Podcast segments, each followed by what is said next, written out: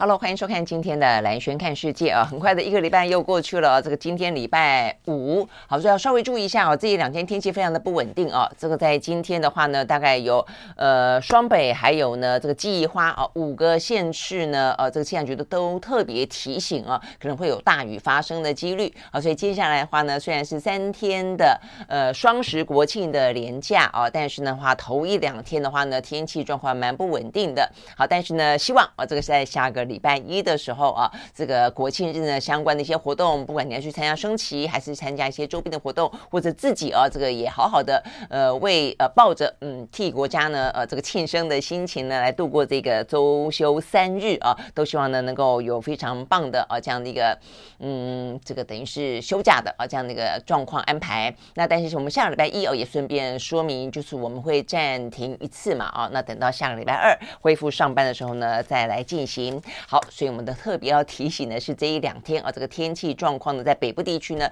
比较不好啊。那所以呢，这个部分要出门的时候带把伞，规划呢一些相关的旅游出游的行程的时候呢，稍微注意一下。OK，好，那这个呃一样的，在这个周末呢，虽然我们是要欢庆我们的国庆，但是呢，事实上呢，在全球啊，这个地缘政治呢，真的是陷入了这个这这段时间以来，呃，半年一年啊，事实上呢，非常的不稳定啊，甚至呢，到了今天，我看到呢，美国总统拜登啊，特别提到说，这是二战以来第一次啊，感觉起来全球再次笼罩在核危机啊这样的一个风险当中。不过，他当然指的比较严重的，应该是指的。俄乌，我还认为呢。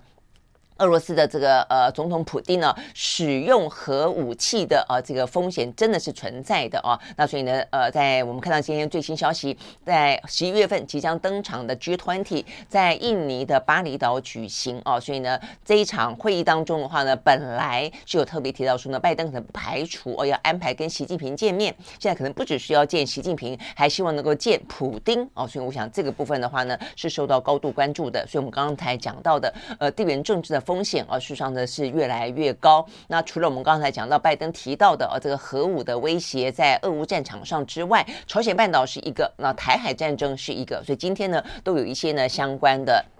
呃，这些新最新的话题跟最新的情情绪啊，会发生。我们待会回来告诉大家。那同样的，一开始我们还是讲经济，不过经济的话呢，事实上都会受到这个地缘政治的影响跟牵动啊。比方说，像美国非常知名的一个经济学家，他也是呢过去曾经拿过诺贝尔经济学奖的克鲁曼，他就特别提到说呢，讲到台湾了啊，讲到台湾的半导体呢，事实上目前呢会受到地缘政治非常大的影响。过去呢受惠于全球化，但是现在呢全球化却因为地地缘政治呢，呃，不断的割裂，呃，这些产业链，而且呢，造成了一些呢，呃，中美呃两大集团的对峙啊，哈，所以他也特别对于台湾啊这方面的话呢，可能会受到地缘政治的牵连，表达了他一些意见跟他的一些关切啊。我想这些部分的话呢，都是我们在看待国际财经的时候，其实呢，呃，现在也不免都要跟这个地缘政治啊牵连上关系的一个最主要的原因。好，所以我们先来看看呢这个相关的国际财经讯息啊，这个国际财经讯息呢，在今今天看起来，全球啊，这个尤其欧美股市都也还是下跌的啊，所以呢，台湾啊，台股呢前一天啊。等于是昨天了，呃，受到呢这个国安基金啊这个相关的会议举行，而且听起来的话呢，我们呢并没有打算要那么快的哦让这个国安基金撤离，所以呢在昨天大家都跌的时候，我们还我们还涨啊，但是今天看起来的话呢，应该就没有那么妙了，因为全球的呃就是欧美股市都是下跌的。呃、我们顺道讲一下昨天啊，这个昨天的话呢，国安基金委员会啊是召开了第三季的例行会议啊，它大概说明了一下过去这段时间呢，国安基金进场护盘的。状况进场了五十七天，总共呢砸了呃一百一十二亿啊，那所以呢来啊让这个台股呢呃稍微的稳定一下啊，那当然也有呃批评者当然认为说我们。呃，这个纳税钱是拿来让你护盘的吗？哦，但是某个程度来说，当然这个呃股市是橱窗了哦。那所以呢，目前看起来，呃，国安基金在昨天的会议里面听起来暂时的还是不会退场哦。所以呢，对于这个呃股市投资者来说，当然是一个好消息哦。但是呢，对于这样子的一个局面啊，如果说国际的经济的局势持续的不稳定的话哦，这个国安基金其实照理来说不应该那么长进场才对了哦。OK，好，所以呢，这个部分讲到的是。呃，台股昨天还不错，但今天的话呢，伴随着欧美股市下跌，呃，台股目前也都是下跌的。好，所以我们来看看啊，这个台股目前的话呢，呃，是跌了九十六点七点啊，这个收在一万三千七百九十五点三五点。那欧美股市的话呢，在昨天也都是下滑的。OK，好，我们先从美国来开始看起。而，在美国呢，道琼工业指数呢，这个下跌了三百四十六点九三点，收在两万九千九百二十六点九四点，跌幅是百分之一点一五。纳斯达克指数下跌百分之零点六八，另外 S M P 五百呢下跌百分之。呃，一点零二，呃，费城半导体跌了百分之零点五九，这是美国股市。好，那欧洲的话呢，三大指数也都是下跌，德国呢跌了百分之零点三七，英国跌了百分之零点七八，法国呢跌了百分之零点八二。OK，好，那这个在欧美股市部分的话。呃，目前看起来，这个美国昨天公布了啊，这个上个礼拜初次请领失业金的人数啊，这个是二十一点九万人，比市场预期的二十点三万人稍微高一点啊，所以呢，是从今年七月以来的第三次的攀升啊，所以呢，看起来好像还不错啊。那这个还不错，就有点伤脑筋了。呃，因为如果说呢很不好，这就跟经济衰退的数字一样，如果经济衰退很不好，然后就业数字很不好，不好到。到某个超乎美国联准会的这个心理预期的时候，那么很可能呢，这个激进升息的脚步就会放慢。但是如果说没有那么不好的话呢，就要担心啊，这个继续激进升息。就这段时间，我们如果解读这些数字的话呢，大家心里面都要有这些，呃，这心里有谱啦啊，就是。所以呢，我们讲到的好消息就是坏消息，坏消息就是好消息的这个很诡异的逻辑啦。哦。OK，好，那所以呢，这个部分的话呢，就是初次请领失业金的人数啊，这个虽然整体来看的话呢是接近历史的低点，但是呢，相较于上个月哦，跟先前的预期是来的好一些的，所以啊，这个代表就业市场还算是稳健。那呃，另外的话呢，道琼啊，他们也呃委托调查一些经济学家来看待啊目前的这个就业状况，他们说呢，目前。前就业人数哦，看起来在九月份的非农报告当中呢，大概有增加二十七万多人的就业哦。那目前的失业率是维持在百分之三点七左右。OK，好，所以呢，这个状况听起来都还算是不错。OK，所以呢，导向的一个目前眼前的结论就还是啊，认为呢，这个美国激进升级的几率还是蛮高的。好，所以呢，讲到这边的话呢，就要讲到我们刚才特别提到了美国曾经拿过这个诺贝尔经济学奖的克鲁曼啊，他在昨天。参加一场呢，呃，会议啊，那这个会议的话呢，谈论到有关于呃投资者啊，这个世界投资者周。他们联合论坛里面表达了对于目前的通膨啦、升息啦、呃，这个经济啊这个状况的展望展望啊他的看法。他特别提到说呢，呃，就是一般老这个市场当中认为这个高利率啊会成为新常态，但是呢，他认为呢这个新常态大概也不会说一直这样的下去啊。他认为呢，到二零二四年之后，应该呢会重新回到低利率的。呃，环境意思就是说呢，他认为那个时候应该可以呢，呃，这个降温，呃，就通膨的下降的状况应该可以得到掌握，呃，所以如果得到掌握的话，那么呢，呃，这个相关的一些。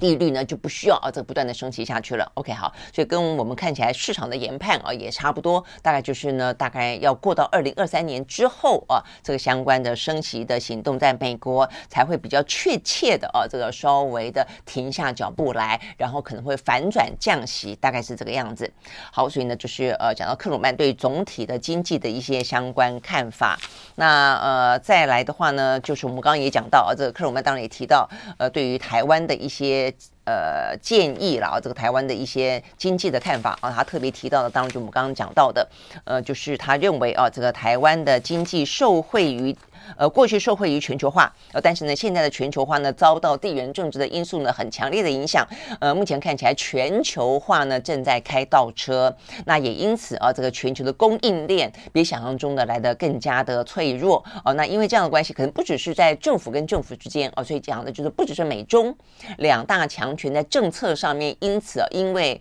呃这个紧绷，因为对峙所造成的政策上的改变。他说，连私部门就是民间的部门，目前看起来的话呢。相关的投资进行决策的时候，都会必须要考虑地缘政治的风险。OK，好，所以我想这就是我们在谈到过去这段时间台股呢，这个外资大落跑啊，这个最主要大家比较担心的原因，就是说它可能呢，呃。或许是有一些呃一时半刻现在看起来特别的严重，然后呢，在昨天我看到呢，呃，这个国安基金也宣称啊，说外资有稍微的回流，但就整体的目前来看啊，我觉得克鲁曼讲的话呢是对的啊，因为大部分的你去问这些产业的真的是决策高层，他们都已经感受到这个地缘政治啊，对于这些民间的经济投资呢，造成相当大的在信心上跟决策上的影响啊，所以呢。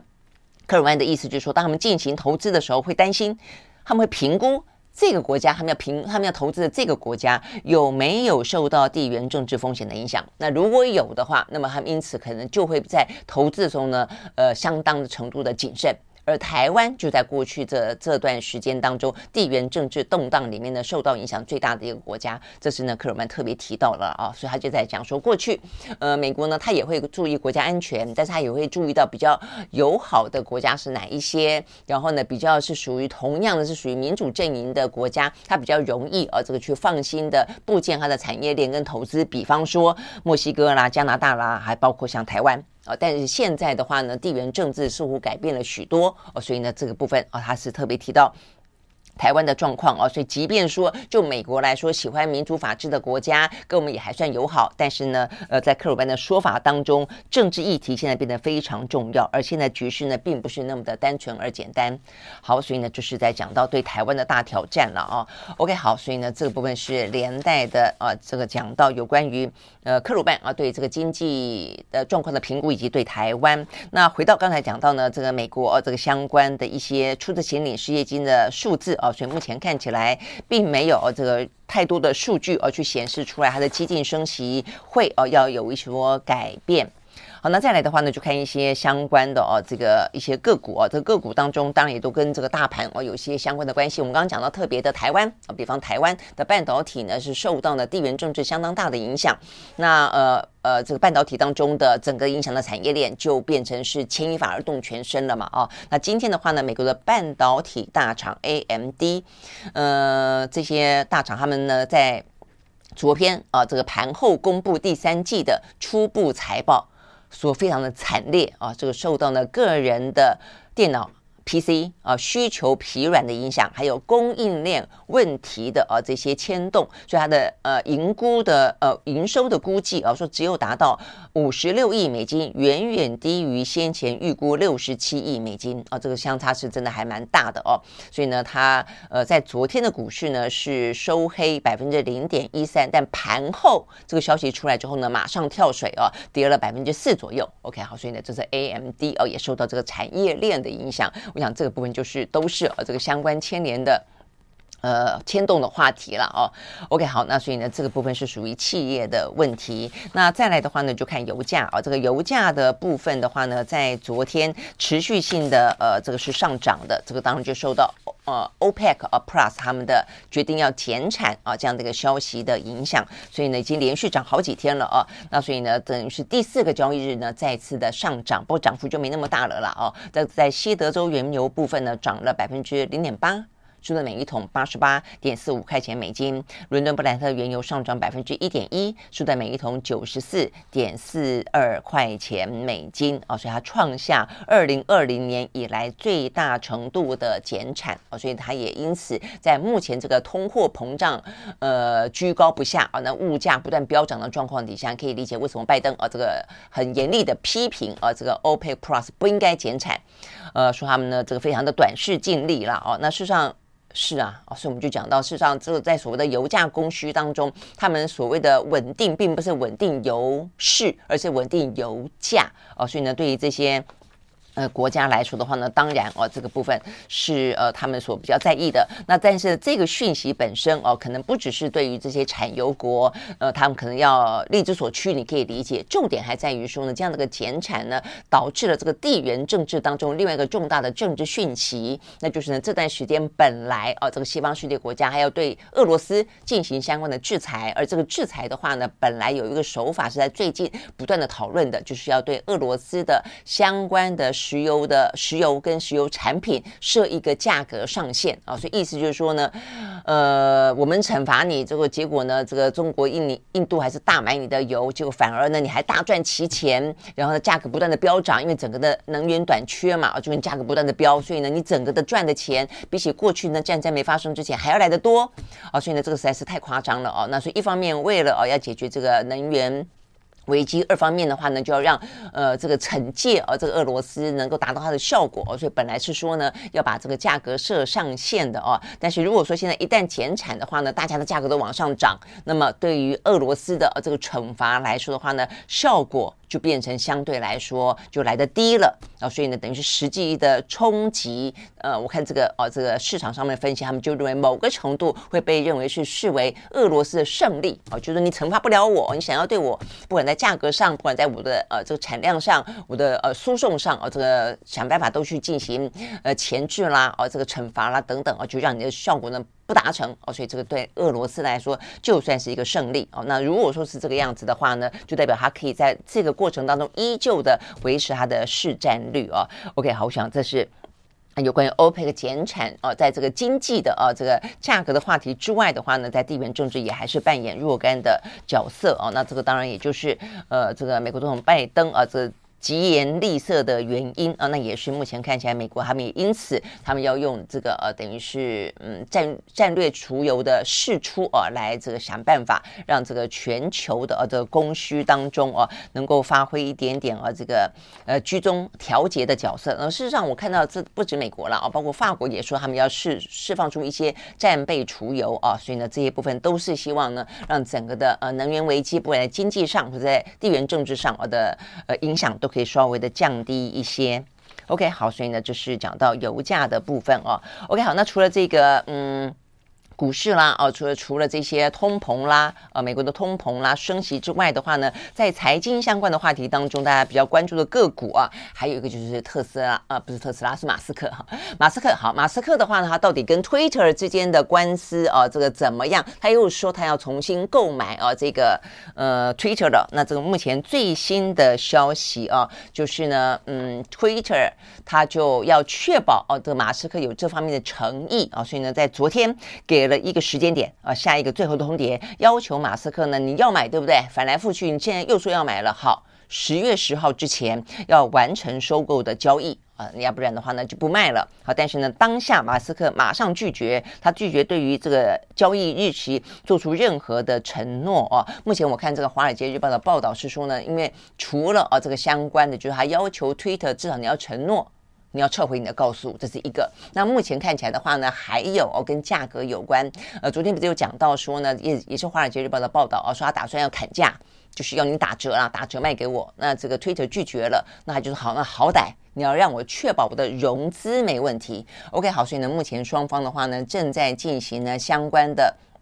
呃融资的这个状况啊。所以呢，这个《华尔街日报》的报道说，先前。双方曾经试图谈判一个更低的价格，呃，但是因为不成之后。马斯克要求这一笔交易要以他是否能够获得必要的债务融资为一个前提条件啊，所以呢，先不要给我时间上的设定，你像先让我确保我可以呢进行债务融资。OK，好，所以呢，就是目前呢，呃，马斯克跟 Twitter 双方针对这个呃呃交易，目前的双方的说法，但重点在于官司还在那个地方嘛，哦，那如果这样的你来我往的话呢，官司在十月十七号基本上就要登场了哦，哦。那现在呢，法院他们也表达他们的意见了。如果说真的有机会啊，这个双方重新达成了交易的协议，那就不要打官司了嘛，哦，OK，好，所以呢，目前看起来，美国的德拉瓦州的法院的法官表示，既然马斯克有意重新推进收购案，那么他们决定把十月十七号的呃相关的审理的案件日期往后延，延到十月二十八号。要求双方至少要在美东时间的这一天的下午五点之前完成交易，那否则的话呢，就打算在十一月份再次的公开审理这个案子。那这个案子就是呢，Twitter 继续告啊，这个马斯克说你没有兑现啊先前要交易的这个承诺。好，所以呢，目前看起来的话呢，嗯，这个蛮重要的。我们先前有讲过它的一些重要性啊，不管就这个投资金额来说，就这个社群平台来说，就这个呃，马斯克他打造他一个呃。生态圈当中是否拥有一个重要的 content 的平台，也包括言论自由等等话题来说，这都是还蛮受到关注的啊。一个呃交易案，尤其它的反来覆去戏剧性。好，那所以呢，这个戏剧性目前等于是嗯，把。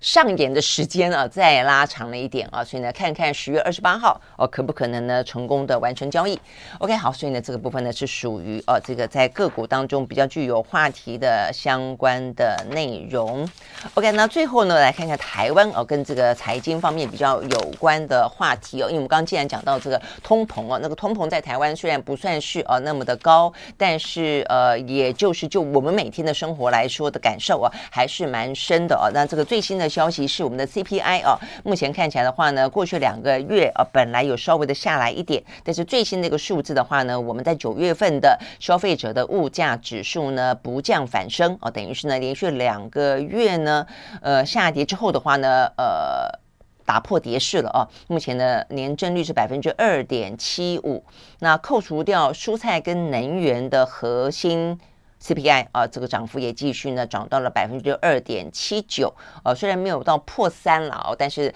终究对我们来说的话呢，也还是蛮有感的哦。那这个蛮有感的状况哦，我看到这个相关的数据是这样子哦，尤其蛮有感的部分哦，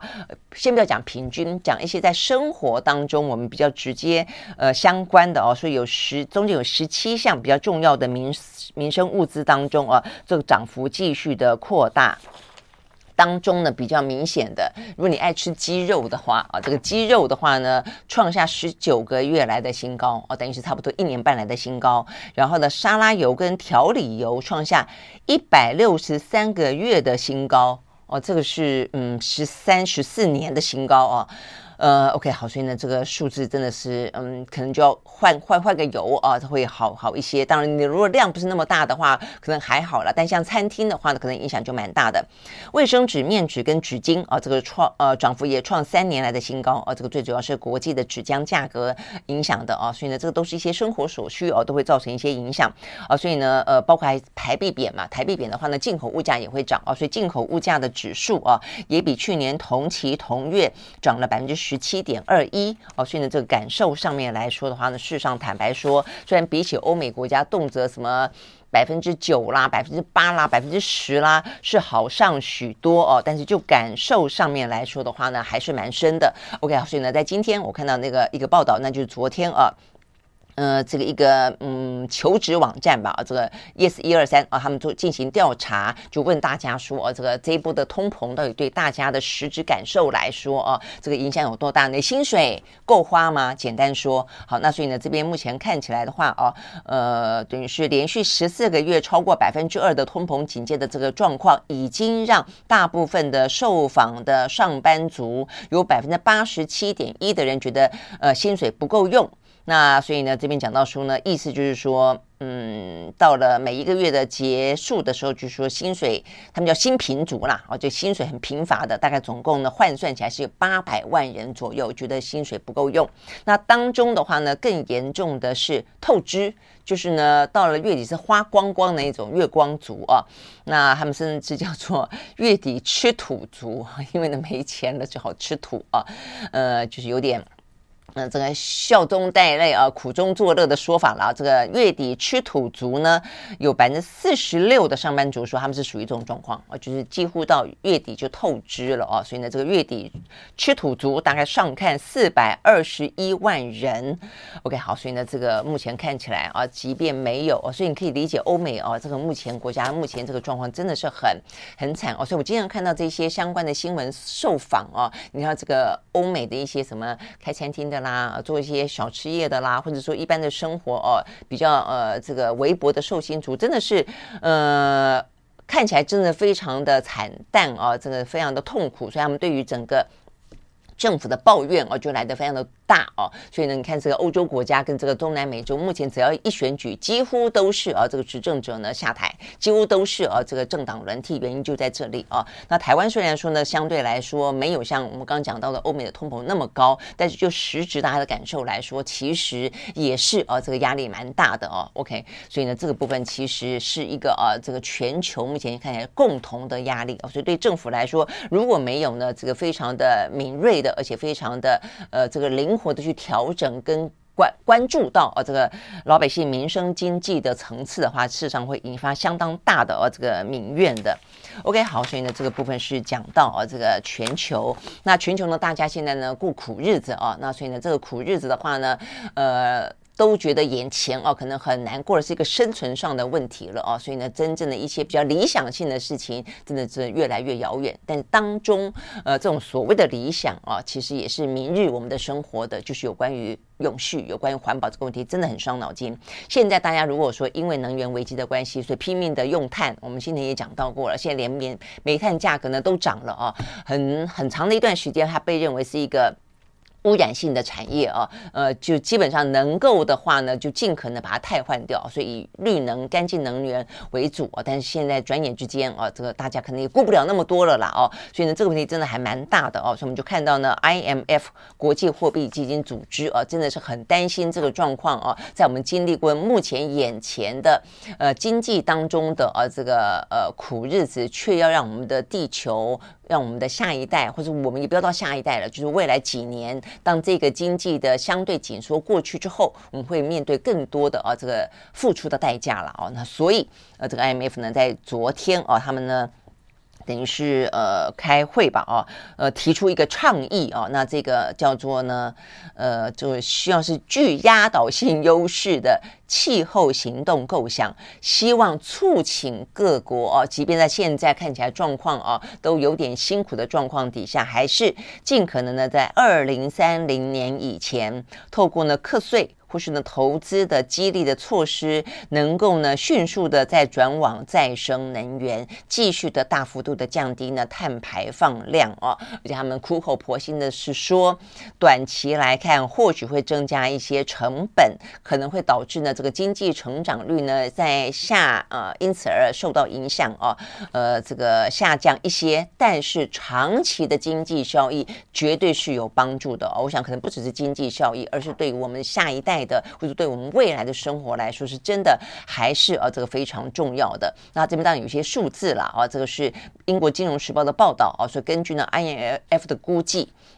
啊、呃，就是如果说我们真的愿意啊，这个在这个这一这一两年眼前的呃这个经济紧缩之后，很愿意的加快行动，在未来几年当中再往啊这个绿绿能低碳的方向走的话，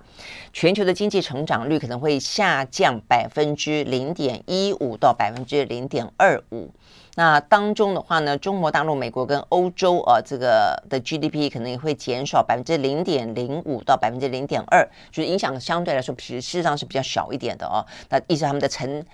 呃，承受量啊，这个承载的能力应该还是比较大一点的哦，抗压性还是来大一点的。呃，那但即便这个样子，就长期的经济效益来说，都应该还是啊，呃，有帮助的。因为呢，极端气候所付出的或者说造成的创伤，经济当中的创伤，事实上呢是绝对啊，这个超乎你的想象的。他这边就简单提了两个两个数字啊，就是世界气候一个组织啊，他们说呢。目前呢，这个全球暖化的极端气候已经使今年中国大陆跟欧洲跟北美地区的干旱几率增加了二十倍。那可以想象，这个对于整个经济作物等等的所造成的影响有多大？那呃，事实上它对于用电等等也造成影响嘛？呃，OK，所以呢，这个部分像是中国大陆啊前段时间的停电啊等等。好，另外一方面的话，同时哦。澳洲最大的雪梨今年总降雨量突破了两千两百多毫米，是一百六十四年来最潮湿的一年。哦，所以一方面的话，干旱呢，这个是超过以往二十倍；那一方面的话呢，是潮湿的程度啊，这个等于是降雨量啊，这个旱涝啊，这个非常不平均而走向极端的程度的话，也是哦，在今年看起来呢，非常非常的呃明显而险峻。OK，好，所以呢，就是 IMF 在目前眼前看起来，虽然大家。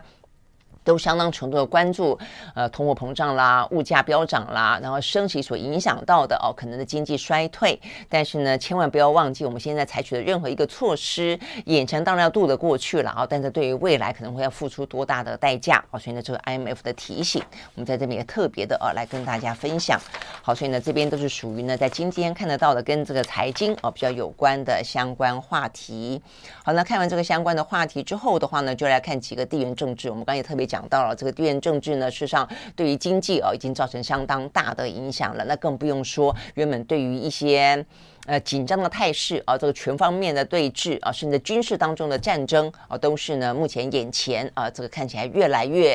嗯、呃、升级啊，那这个危险的呃因子也越来越高。OK，好，是我们刚刚讲到的拜登，拜登呢他在昨天啊，他是参加了一个呢，嗯，他现在因为十一月的第一个礼拜吧啊，他们就要进行其中选举了。OK，好，所以他就不断的开始在进行相关的浮选了，还参加了民主党的募财呃募款活动啊，他就在这。这个募款活动上面说，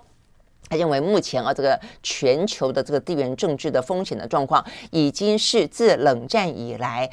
呃，第一次啊，处于核子的末日决战的风险当中啊。所以呢，他讲的是，呃，普丁啊，他就说呢，他这个目前的状况，他认为啊，这个普丁最近啊，等于是过去一两个礼拜。那曾经明示暗示说，他为了要继续侵略乌克兰，扬言动用核子武器啊。那拜登认为他不是在开玩笑哦。他说呢，呃，这个部分啊，他讲说，如果你了解，他说，如果说你了解普丁的话，他说像我就很了解这个人。普丁说有可能动用呢战术核武或是生化武器的时候，他绝对不是开玩笑，因为他的军队目前表现的差劲透了哦，所以他可能必须呃铤而走险啊，这个采取呢。这些做法哦，那呃，当然他说他不认为有办法可以随意的动用战战战术核武啊，而不造成大决战的。所以意思就是说，如果他真的动用了战术核武的话，那一定是一个大决战啦。就是你也逼得啊，这个美方美国跟西方世界国家不得不去应战啊。如果这样子的话呢，那就是。我想还用大决战，意思也就是等于是第第三次世界大战了啦。哦，所以这个大家目前一直很担心啊，有关于核武这个问问题，如果万一啊这个擦枪走火的话呢，事实上是会爆发这个大决战的。所以啊，这个拜登当第一个表现了他的担忧，第二个他就说，所以他一直很很想知道啊，嗯，到底普丁他要怎么样子啊，可以在这样子一场由他发动的战争当中还有台阶可以下。哦，所以呢，嗯，不晓得。如果他不晓得，我想大家也都不晓得了啦。哦，因为呢，对美国来说，目前来说还是在整个的情报的啊这个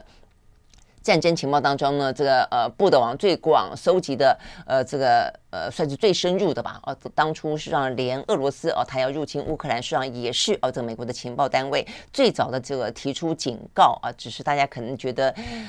这个时代了，应该不太可能吧？啊，你看，真的是把这个时间倒转到半年多前，大家会觉得说二十一世纪了啊，呃，这个距离一战、二战、冷战已经那么的遥远了，大家觉得不太可能再发生大规模的战争了，尤其在比较接近民主的国家的啊这样的一个呃范围当中，就没想到一战啊这个半年多的时间。OK，好，那所以呢，嗯，就是第一个啊，我想拜登表达他的忧虑；第二个就是说，他也很好奇到底呢，普京到底该怎么办。啊，好，那至少就美国可以来做的，呃来说，那他同时也就在昨天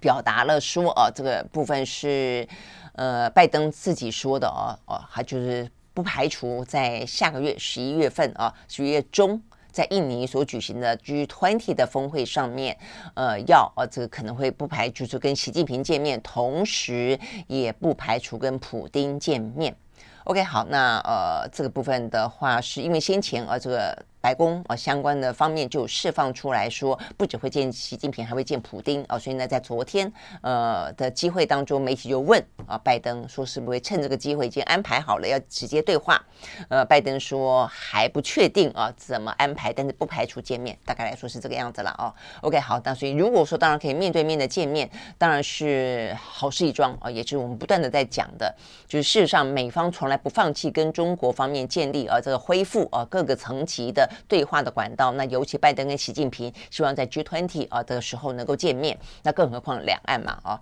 ，OK 好，所以呢这个部分是讲到拜登他会希望啊这个见习近平，也希望啊这个见普丁，好，但普丁方面呢啊普丁方面的话呢，确实如这个拜登所说的啊，目前看起来俄罗斯。即便透过呢这个入鄂公投，宣称他占领了四个州啊，这个纳进了他的新土地，但坦白讲，在这几几块地方来说的话呢，乌军哦的反攻的态势确实看起来目前越来越凌厉啊。那拜登说法叫做他这个打仗打得一塌糊涂了啊。那现在呢，目前看起来是似乎也是这个样子啊。今天看起来最新消息，呃，这个乌克兰再次宣称他在赫松这个地方啊，说被俄罗斯并吞之后，他们收复了。大片的土地啊，那 OK，所以呢，这个部分是来自于呢乌克兰南部军队的司令的发言人透过线上的简报来表示啊，这是从十月初以来，乌克兰的武装部队已经解放了赫松这个地方，有四百多平方公里的土地啊，那所以呢，这个部分是呃一大胜利啊，他们就说他们沿着俄罗斯的防线，敌人呢已经成功的被击退了。哦，大概来说是这个样子啊。那事实上呢，嗯，不只是俄呃乌克兰方面单单方面的这样子说哦，目前看起来的话呢，应该啊这个讯息跟状况为真，原因在于是呢，呃，连兼并区，也就是我们刚才讲到这个等于是俄罗斯新领土这几个地方，它成立了一些所谓的傀儡的政权嘛啊。这个当中的话呢，在赫松这个地方呢，由俄罗斯最新任命的新的副。州长，他呢在昨天表示，他建议呢俄罗斯的国防部长肖伊古去自杀算了啦。哦，他 他说法还蛮白话的。他说应该应该为战争的失利啊、这个所带来的耻辱而自尽。哦，他的说法是他有四分钟哦的影片，录了一个影片，呃，算是呢罕见的公开批评俄罗斯的将领跟部长。完全不了解呢前线的状况啊！这位副州长说，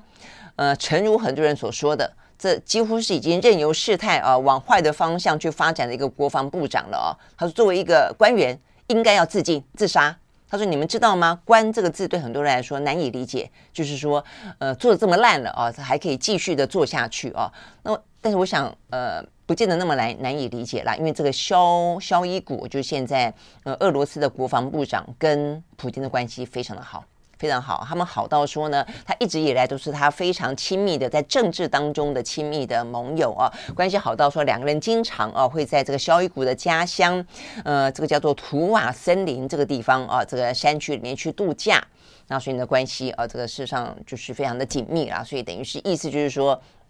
因为这一层关系紧密的关系啊，那所以呢，呃，即便削骨做的再烂啊，这个普丁可能都都不会啊，这个去处理它。但是现在状况真的是太糟糕了。OK，好，所以呢，这个嗯，媒体啊，这个俄罗斯媒体报道说，这是开战以来俄罗斯内部。罕见公开的啊，这个批评军方的高层，而且甚至用这种比较羞辱性的字眼啊，叫他去自杀算了啊。那所以目前看起来，应该啊，这个应该呢，确实在这个占领区的部分，虽然叫做占领啊，在这个行政程序上面，也甚至还透通呃，已经通过了俄罗斯的宪法法。法院啊的这个认定了，但是呢，它却呃流失的领土呢，目前看起来越来越多，尤其是在赫松这个地方。那事实上呢，不只是赫松哦，我看到这个今天的话呢，有社群媒体的照片，当然是由乌克兰的方面呃公布的啦啊，在乌东的卢甘兹克这个地方啊，目前看起来也是啊呃有一个又一个的城镇啊，目前看起来乌军是持续性的挺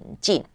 我看，我想，我想这次为什么？为什么普丁这一两天啊，有持续说，呃，我们状况一定会稳定下来的，一定会稳定下来的，在未来可见的呃这个呃可可见的未来当中啊，所以代表现在目前看起来，显然的确实啊是有点点。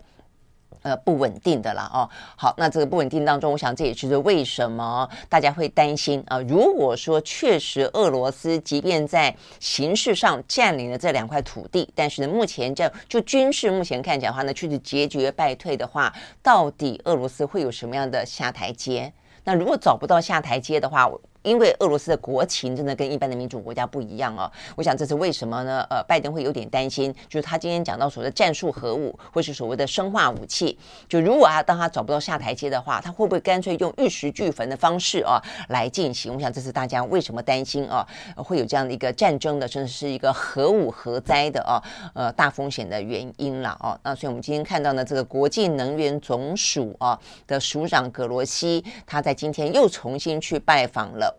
呃这个基辅这个地方，因为他非常非常关心基辅附近这个扎波罗热核电厂到底呢目前怎么样？那因为呢呃就在。呃，这个俄罗斯宣称并吞了四个地方的同时，他也在这个礼拜啊，这个下令俄罗斯的这个傀儡政府接收哦、啊，这个呃，目前它是属于。乌克兰南呃东南边啦，东南边接受这个呢呃乌呃欧洲最大的核电厂的运作哦，所以这部分当然就让大家觉得担忧嘛。你由俄罗斯呢呃正式接管，新新年其实已经占领了啦哦，但是呢如果正式接管的话，那所以呢这个部分到底会不会成为一个呢呃武器啊？这个形同武器一般啊？这个部分的话呢是大家最关心的哦。那所以呢这个国际能源总署的署长今天呢造访基辅啊，他呃再次的强调。呃，由俄罗斯掌控中的扎波罗热核电厂是属于乌克兰的，不，我觉得这个强调就就没有什么意义啦。呃，他已经占领了，那一般你你怎么办呢？哦，所以我想这个部分的话，当然就是乌克兰的反攻哦，事实上呢是蛮被期被期待的哦。但是呢，只是呃期待的同时，他到底可以反攻到什么程度？他会让呃。呃，这个所有的土地啊，通通的被呃收复吗？那再来就是我们刚刚讲到的，那问题，俄罗斯会认输吗？它有台阶可以下吗？会不会造成呃更严重的反扑呢？而、是要拖更多的呃国家呢呃下来啊、这个拖他们的下水，那要付出更大的代价呢？而且这个时间会拉多长呢？是一个一个冬天吗？还是到明年呢？等等哦，我想这些都是一些大家非常关心的啊、这个相关的状况。好，所以呢，这是目前我们看得到呢，这个俄乌战争啊，这个最新的情形。好，那这个除了俄乌战争之外的话，那当然就是台海了啦。那这个台海目前幸好啊，这个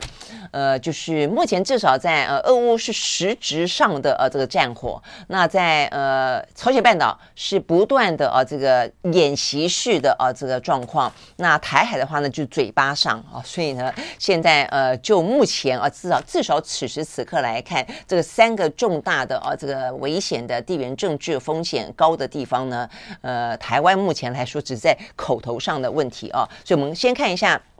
第二严重的是朝鲜半岛。那朝鲜半岛的话，这几天的状况真的也还没有完全啊这个落幕，因为这个演习还在飞来飞去，还在打来打去啊，所以先前从这个呃金正恩发射了中程的导弹，然后呢算是这段时间以来飞得最远的，然后等于是呢象征性的呢。警告你说我打得到关岛啊，所以呢，它呃飞了四千五百多、四千六百多公里啊，这个部分，然后呢，导致了这个美韩重新的他们也发射飞弹，那四枚飞弹，那之后的话呢，北韩再射两枚飞弹啊，这是在昨天最新的状况。那事实上呢，除了这个之外啊，那等于是呃美国的呃雷根号，我们昨天讲到，他本来要返回他的基地，现在又重新回到东海去进行部署啊。那所以呢，双方来说的话呢，在昨天又进入到另外一个回合，那就是双方的。飞机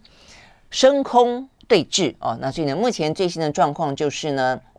呃，先是北韩啊，北韩呢在昨天下午两点多的时候啊，派遣了十二架的军机到了一个呢，他们呃叫做特别监视线的附近呢，针对呢空对地的射击演习。好，这个呢特别监视线呢有一点点有意思啊，这部分就有点像是我们的海峡中线。它不是一个实质存在的，它是一个彼此之间的默契跟详定。所以台海之间呢有那么一个海峡中线，那过去的默契就是说你不犯我，我不犯你。那呃南北韩也有一个这条线叫做特别监视线。那过去呢你不犯我，我不犯你啊。但昨天的话呢，北韩特别的派了十二架的军机，当中呢有八架战斗机，四架轰炸机，呃，那就是呢呃起飞啊，然后到这个地方。以分裂式的状况编队飞行，那呃特别飞到了特别监视线的附近。OK，好，那这个状况当然非比寻常，所以呢，南韩的空军迅速出动了 F 十五 K 在内总共三十架战机呢，呃也升空应应。所以一边是十二架，一边是三十架，双方呢对峙了，说对峙一个小时哦，这么的长。好，所以呢，这个部分的话呢，是、哦，这个在昨天，呃，双方的对峙状况还在持续进行啊。那这边当然是隐含的另外一个呢，担心的核武的风险所在啊。因为呢，同时我们看到呢，这个南韩的智库哦，他们的情报分析家在昨天特别强调啊，就是说呢，呃，最近这几天，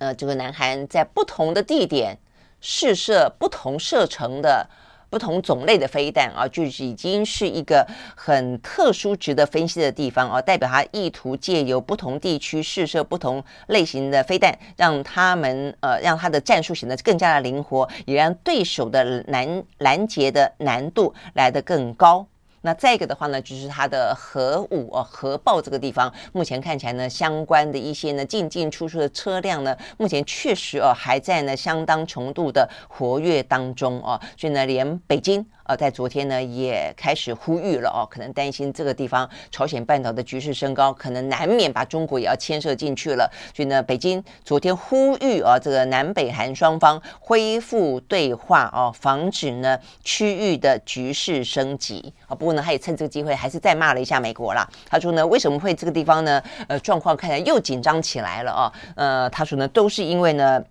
美国在这个亚太地区强化军事同盟，推高了整个对峙的呃危险性啊，那也因此的话呢，导致的半岛情势呢难免紧张。OK，好，所以呢，这是中方的说法。那事实上呢，我们先前也讲到了啊，这个日韩在昨天下午的话呢，岸田文雄跟这个尹锡悦双方是通电话的，他们呢确实也希望啊这个状况能够得到控制啊，所以他们昨天呢通话了。二十五分钟。哦，他们同声的强烈谴责北韩呢频频试射飞弹啊，嗯，OK，但是也就是谴责了，那但是当然也允诺了啊，这个除了我们今天有讲到，过去都比较是美韩之间、美日之间，那现在的话呢，等于日韩之间的话呢，也未来希望有更多的一些相关的合作啊，呃，跟联系，所以未来的话呢，美日韩这样的一个关系同盟，可能必须要来得更加的紧密。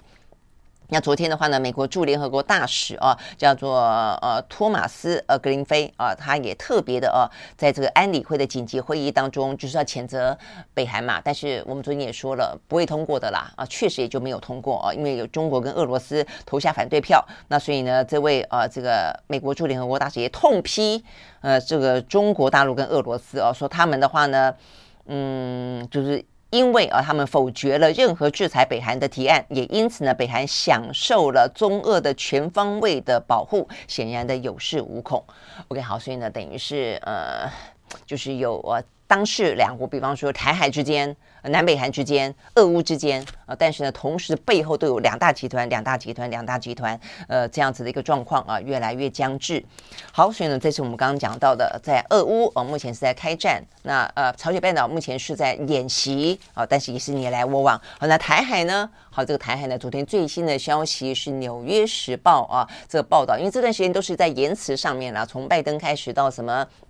白宫哦，到这个什么呃，国防部长到他们的 CIA 哦，不断的在不同的呃场合当中活动当中，表达了对于台海的关心跟美国的呃战略模糊转为清晰哦，但是最后还是守住一中哦政策，大概来说是这个样子哦。好，但是昨天的话呢，是《纽约时报》，《纽约时报》的话，他们是访问了哦这个不少的美国的前任跟现任的官员，他们也关心哦这个台海的局势嘛，因为现在美国媒体都是非常关心台海局势了，包括呢 CNN 一段时间的海台。湾啊，有这个驻台记者，后来就没有了，好长一段时间都没有了。现在又要有了啊，他可能显然知道这个地方新闻会越来越多吧？哦，那可能军事的啊，这个战略的以及半导体的，我想是这样子哦。所以呢，这个《纽约时报》特别去访问啊，有关切。有关于呢，这个美国对于台湾的政策到底怎么样？OK，好，那所以呢，呃，他这边可能不只是单纯的政策面了啊，而且更深入的关心说，真的如果台海发生战争的话会怎么样？哦，那所以呃，目前的话呢，在这个报道当中讲到，呃，美国正在加紧努力在台湾建立一个庞大的武器库存，让台湾成为一个刺猬之岛，也就是呢，呃，我们等于是把他们台湾啊这个建立成一个巨大的军火库啦。呃，所以呢，等于是这个部分，其实我们在先前分析到俄乌战争的时候，我们不管是访问呢，呃，这个前参谋总长李喜明啊，或者访问前国安会的副秘书长啊的时候，呃，张荣丰，我们都曾经谈到过哦，就是说，确实对台湾来说的话呢，呃，台湾不比乌克兰的很重要一个地方。乌克兰呢发生战争之后啊，它这个相关的呃武器啊，这个跟军事的援助源源不绝。不出兵是一件事情啊，好歹武器去，但武器的话可以透过陆地的方式去啊。那问题是我那时候就问了，那对台湾来说，台湾是个海岛，你你你没有跟任何一个土地连接，它如果说呢，制空权通通都被呃对岸封锁的时候，我们的武器军援哪里来啊？所以你。根本进不来哦，所以很显然的，从这个角度来看的话呢，坦白讲，我觉得是对的哦。你必须提早把武器送过来，不要等到战争发生的时候呢才来送。战争发生的时候才来送，很可能送不进来了啊。所以等于是在目前就已经要必须慢慢的啊，这个建立起台湾的防卫能力啊。所以呢，这个《纽约时报》就说他们确实。目前把台湾呢，呃，先呃，这个建构为一个巨巨大的军火库。OK，所以如果说就战争已经发生的状况来说，我认为这样的准备是对的。但是有另外一个真的是非常讽刺，而且在过去的战争历史上上面呢，也经常会发生的一个逻辑，就是有些时候你反而建立一个巨大军火军火库啊，不只是备战，而且你可能会引战，就是说你可能不建还好，建了那么。呃，大的这个军火库，你反而会让对岸会不会觉得说，我要在你还没有建成之前先下手，或者因为你建了那么强大的军火库，反而让我觉得，呃，我看得出哦，你美国的图谋哦，等等等，因此我跟你呢之间终须一战。所以这部分其实真的说，就战略的角度来看，呃，两面刃呐，我必须这样讲，两面刃啊，就就万一真的发生战争的时候，我们确实必须要担心我们的军援啊是堪虑的。哦，但是呢，呃，你现在提前的把台湾呢准备为一个刺猬之岛，呃，拥有那么强大的火力啊，对于对于台湾来说，到底是好是坏？会不会更容易发生战争？这是一个。那第二个的话呢，到底我们要准备哪些军援？OK，好，所以呢，在这个《纽约时报》的报道当中特别提到说呢，美方其实呢，呃，正在低调的向台湾的官员以及国内的军武承包商明白表示，未来不要下单。去订购。大型的军武系统，而是要改以更多较小型的，而且机动性更强的武器来取代之。OK，好，这就是我们在讲到不对称的战呃这个战争了哦，所以呢，就是代表军购当中确实是应该要调整、哦，所以看起来这个美方，我们现在也担心讲到说台湾似乎呢有点转不了弯哦，就是目前很多的呃军方的思维也好，军方的计划也好，就已经投洗下去了，很难哦从大型的转为小型的。从华丽的转为呃这个激动的等等哦，但现在等于是美方逼着我们要转，那我觉得这个还还蛮好的啦，就是说其实该转就要转哦。那 OK，但是问题在于说，那转了之后哦，这个事实上也不只是呃。军购啊，这个买的武器要转，我觉得整个的战备啊的观念跟布局、部署、战术等等都应该要转啊。这个不对称战争的观念不只是这边不对称而已啊。所以我们昨天也讲到，呃，讲到说，呃，因为无人机可能会未来会具有攻击性，所以我们改变了第一级的概念，它只要进到我们的领空，我们就要还击。那同样的，我觉得封锁这件事情，未来搞不好连无人机也不飞。他可能用封锁的方式就已经让你呢，整个台湾这个海岛就被窒息了，就被掐住喉咙了，这所谓的蟒蟒蛇式的窒息法。那封锁的话，我们到底该怎么办？哦，所以这一系列也都是必须，既然要考虑，都必须要考虑在里面了哦。OK，好，所以呢，这个是在《纽约时报》。重要的报道就是说，台湾啊，这个美国打算把打算把台湾建为一个巨大的军火库，而且呢，呃，就是确保台湾啊，如果说中共犯台的话，台湾可以撑撑撑撑到美国啊这个介入或者有更多的军援到达。那现在也希望我们呢，就是转啊转为这个不对称的相关的一个比较小型机机动性的军火啊。那这个昨天的话呢，我们的国安局长啊，这个陈明通，我在立法院里面也被询了啊，所以他被询里面当然也被问到啊，这个相关的一些呃，这个《纽约时报》的报道啦，那台湾方面的做法啦，以及美方的啊这些军购的需求等等。那陈明通的说法是说，对了，台湾必须要做好准备啊，让呃共军对台动武啊，还不要他要清晰的呃感受到，第一个打仗不见得会赢，第二个。经济一定会受到制裁。第三个，外交一定会受到孤立，让他不敢动武。当然，如果做到这样子，当然很好了啊。但是，光光从备战的角度让对方不敢动武，我觉得可能在外交上，在两岸的互动上，都还得要同样的哦，有一些同步的做法才对。OK，好，所以这边呢，我们就要讲到说呢，在昨天。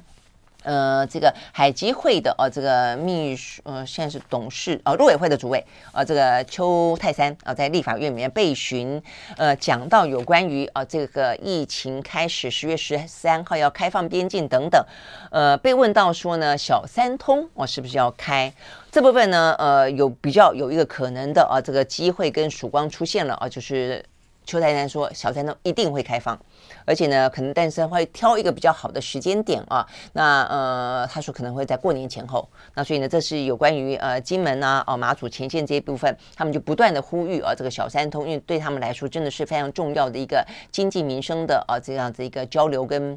嗯脉动嘛。哦，那所以希望能够尽快的解封。哦，所以目前看起来的话呢，陆委会主委啊，这个邱泰三也这样子允诺了啊。他说最晚呢，呃，过年的时候应该会来处理啊。那呃，当然这个呃。目前看起来他们，呃，这个包括金门方面的立委啦，是希望能能早就更早啊。但是邱泰三的说法是说，第一个是因为疫情啦，说本来在今年三月的时候就有讨论过，说是不是要在清明节的时候呢，要开放重新开放小三通，但是没想到疫情又起来了啊，所以呢才作罢。那再一个的话就是说，我们呃就算开放啊，这个疫情就算目前慢慢慢慢的平息下来，但是的话也没有平息下来啦，就是呃至少是一个共处的呃态势的时候，那但是我。们还是有一个边境管理十五万人次啊，这样的一个呃数量的管制嘛啊，所以呢，这个数量管制的话呢，也会影响到小三通开放多少，大概是这个意思哦。但是呃，基本上来说的话呢，至少啊，有些部分的话呢，是要慢慢的进行对话，慢慢的进行交流。那不只是台湾方面啊，希望有这样的一些作为，作为一个呢误判的，我就说这是一个护栏。对岸当然也是应该要有这样的一个态度了哦。那呃，这回到我们昨天在讲到的这个南北韩都这个样子了哦，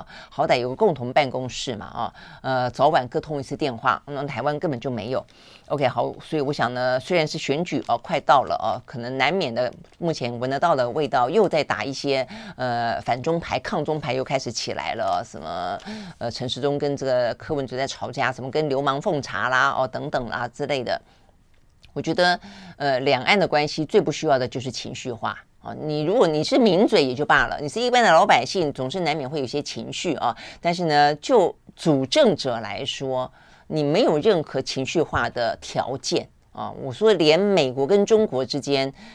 拜登，你你看到他说，那在他眼中，他不是也也觉得中国、俄罗斯、朝鲜也是一个像流氓一样的啊，这个敌对的呃政权吗？但是他有。说哦，不能奉茶，不能打交道，呃，不能见面，不能交流吗？没有啊啊！不断的希望能够打造呢，呃，所有层次的对话，而且呢，松紧之间各有调节，各有一些呃节奏啊。那所以对台湾来说，如果单纯因为政党呃利益的考量而这样子一个呃呃一堵。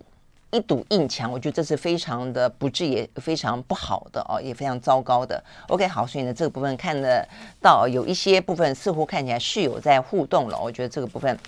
呃，应该哦往这个方向继续的来进行。OK，好，所以呢，这是我们目前看得到啊，这个最主要的一些相关的新闻哦。还有个，既然讲到中国大陆哦，那目前看起来的话呢，呃，因为在二十大之前了哦，他们的疫情目前看起来，呃，大概每天通报一千多人吧。呃，其实还算好，但是他们当然就是二十大之前哦，所以呢，目前每一个地方都非常的呃紧张哦，所以呢，目前像是新疆哦，就说呢，非必要不得出疆哦，那这个什么内蒙古哦，也是一样非常的呃紧绷哦，尽可能就不要让他们的疫情呢带到北京去啊，呃，只希望啊让这个二十大呢能够顺利的进行好，但是如果一切的一切呢都在十月十六号二十大呢呃这个举行差不多一个礼拜左右的时间之后，然后呢就开。开始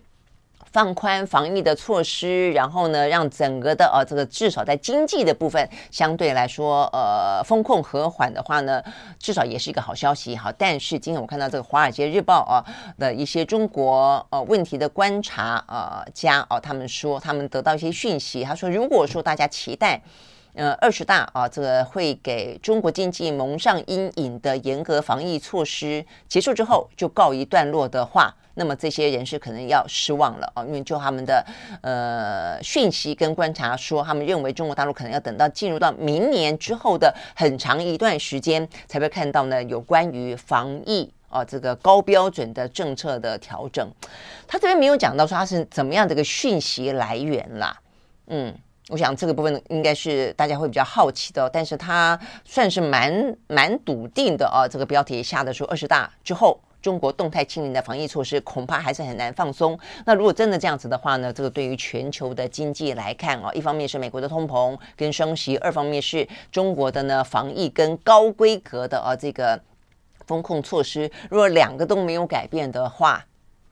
那么今年底到明年明年初啊，这个经济的状况真的是确实哦、比较难好转。